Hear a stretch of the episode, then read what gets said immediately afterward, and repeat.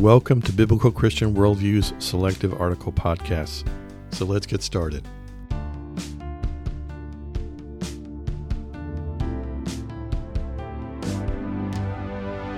Today's podcast is entitled Love Your Neighbor is an Idol of Our Age. I regularly offer uh, brief, quick quotes, which are short phrases that hopefully elicit thoughtful reflection.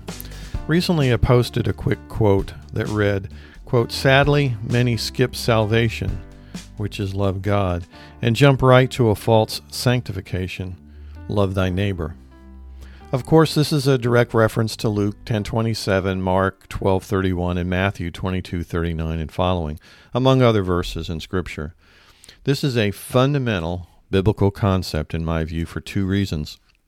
First, Jesus makes the point that these two commandments define all of Scripture. Uh, in Matthew 22, 37 through 39, uh, Jesus replied, Love the Lord your God with all your heart and with all your soul and with all your mind. This is the great and first commandment. And the second is like it you shall love your neighbor as yourself. On these two commandments depend all the law and the prophets. And secondly, there is an order to God's commandment to love, which is often overlooked. So, the meaning of, of my quick quote in today's culture, uh, there's a trend toward emphasizing, quote, love thy neighbor, unquote, in the here and now, and assuming by doing that, one is also demonstrating a, quote, love of God, unquote, for those who see that as having any value. Respectfully to those who practice this theology, I would offer uh, a strong counterpoint. So I think when we get to the other side of the grave, excuse me, we'll be amazed at many things. Not the least will be the incredible intricacies and interconnections to be found in the Bible. Much of what challenges us today regarding God's nature and his actions, for example in the Old Testament, so easily condemned by those without faith and or trust in the inerrancy of scripture, I think will be cleaned up and clarified. Since loving God and our fellow man is so integral to all of God's commands, I suspect or expect we will see a much clearer understanding of what God intended in these words. There seems to be an order to these two commandments that is missed by many. The order is to love God first, and then, under the banner of that love, to love our neighbors, which is all of mankind. It was with that order in mind and the reality that a biblical Christian worldview continues to deteriorate in this country that I published the quotable quote of, quote, sadly, many skip salvation, which is to love God, and jump right into a false sanctification, which is love thy neighbor. So, salvation. God desires a relationship with each of us. He cares for mankind and desires the best for us. However, he is also a righteous God who, as creator of the universe, expects to be honored and respected.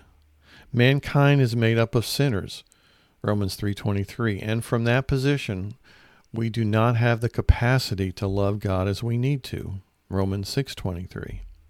So he provided a solution through the sinless life of his son and Christ's death on the cross for our sins, Romans 5:8. To accept the gift of salvation, one needs to acknowledge the resurrection of Christ and that God is our Savior and our Lord. Romans 10:9. That sincere acceptance comes through God's grace and our faith in what Christ did for us. Once we accept God and Christ as our Savior and Lord, we're able to love God as He asks us to, which is the first part of that quick quote. However, in our post Christian nation, many reject the concept of a loving God. And that's a reference to the quote, sadly, many skip salvation. Instead, the focus is on a, you know, jump right to a false sanctification. I use the word false because without faith in Christ to be our Lord and Savior, those who think they are following God's commands are scripturally incorrect. They have skipped the personal relationship with a loving God, often because they disagree with his other principles found in Scripture or they reject the Bible entirely. They believe one can have a relationship with God without accepting the truth of what his son did for us and that we must come under God's authority in order to have a relationship with him. Sanctification is a lifelong process of drawing closer and closer to God as we learn from the Bible, prayer, and fellowship with other Christians. So if we reject God as our Lord, even if one thinks of Jesus as their Savior, that is a false theology and therefore false salvation and subsequent false sanctification. There is a clear order to, quote, loving God, unquote, and then, quote, loving thy neighbor, unquote. To love our neighbor as God commands us to do, one must first accept what Christ did for us on the cross, i.e., as our Savior, and then accept God as our Master, i.e., as our Lord. Then and only then can we, quote, love our neighbor, unquote, through Christ as much of the Scripture calls us to do. So, a reader's comment on, on this uh, quotable quote. Uh, this quick quote above elicited a response from a longtime reader whom I respect very highly. It was I was tempted to simply add a new quick quote to my published list, recognizing her authorship. However, given the quote, just publishing it without comment could result in a dangerous theological misunderstanding. So her response was, Love your neighbor is an idol of our age. So why did she say that? How could loving mankind be an idol today? Her point, which was an excellent one, was that many Christians have either jumped over love God in an attempt to conform to social norms which run counter to Scripture, or has simply lost their first love, God. Revelation 2 4. Yet I hold this against you, you have forsaken your first love.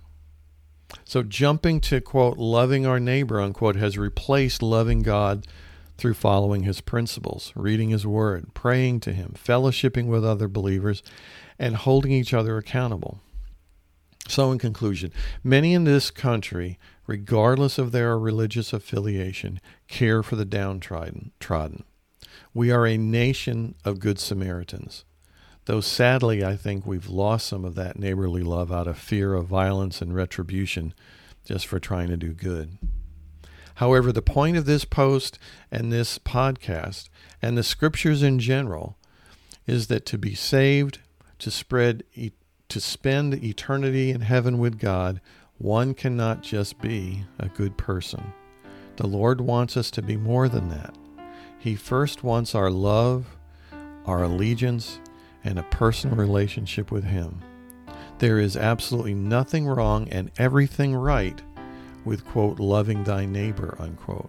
However, if we miss loving God first and foremost, we miss out on the rest of what God has to offer His children.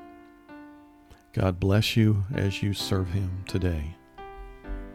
Today's podcast article was brought to you by bcworldview.org, providing honest reporting and analysis on the intersection of contemporary issues and theology based on a biblical Christian worldview. May God bless you as you continue to walk through this life with our Savior and Lord.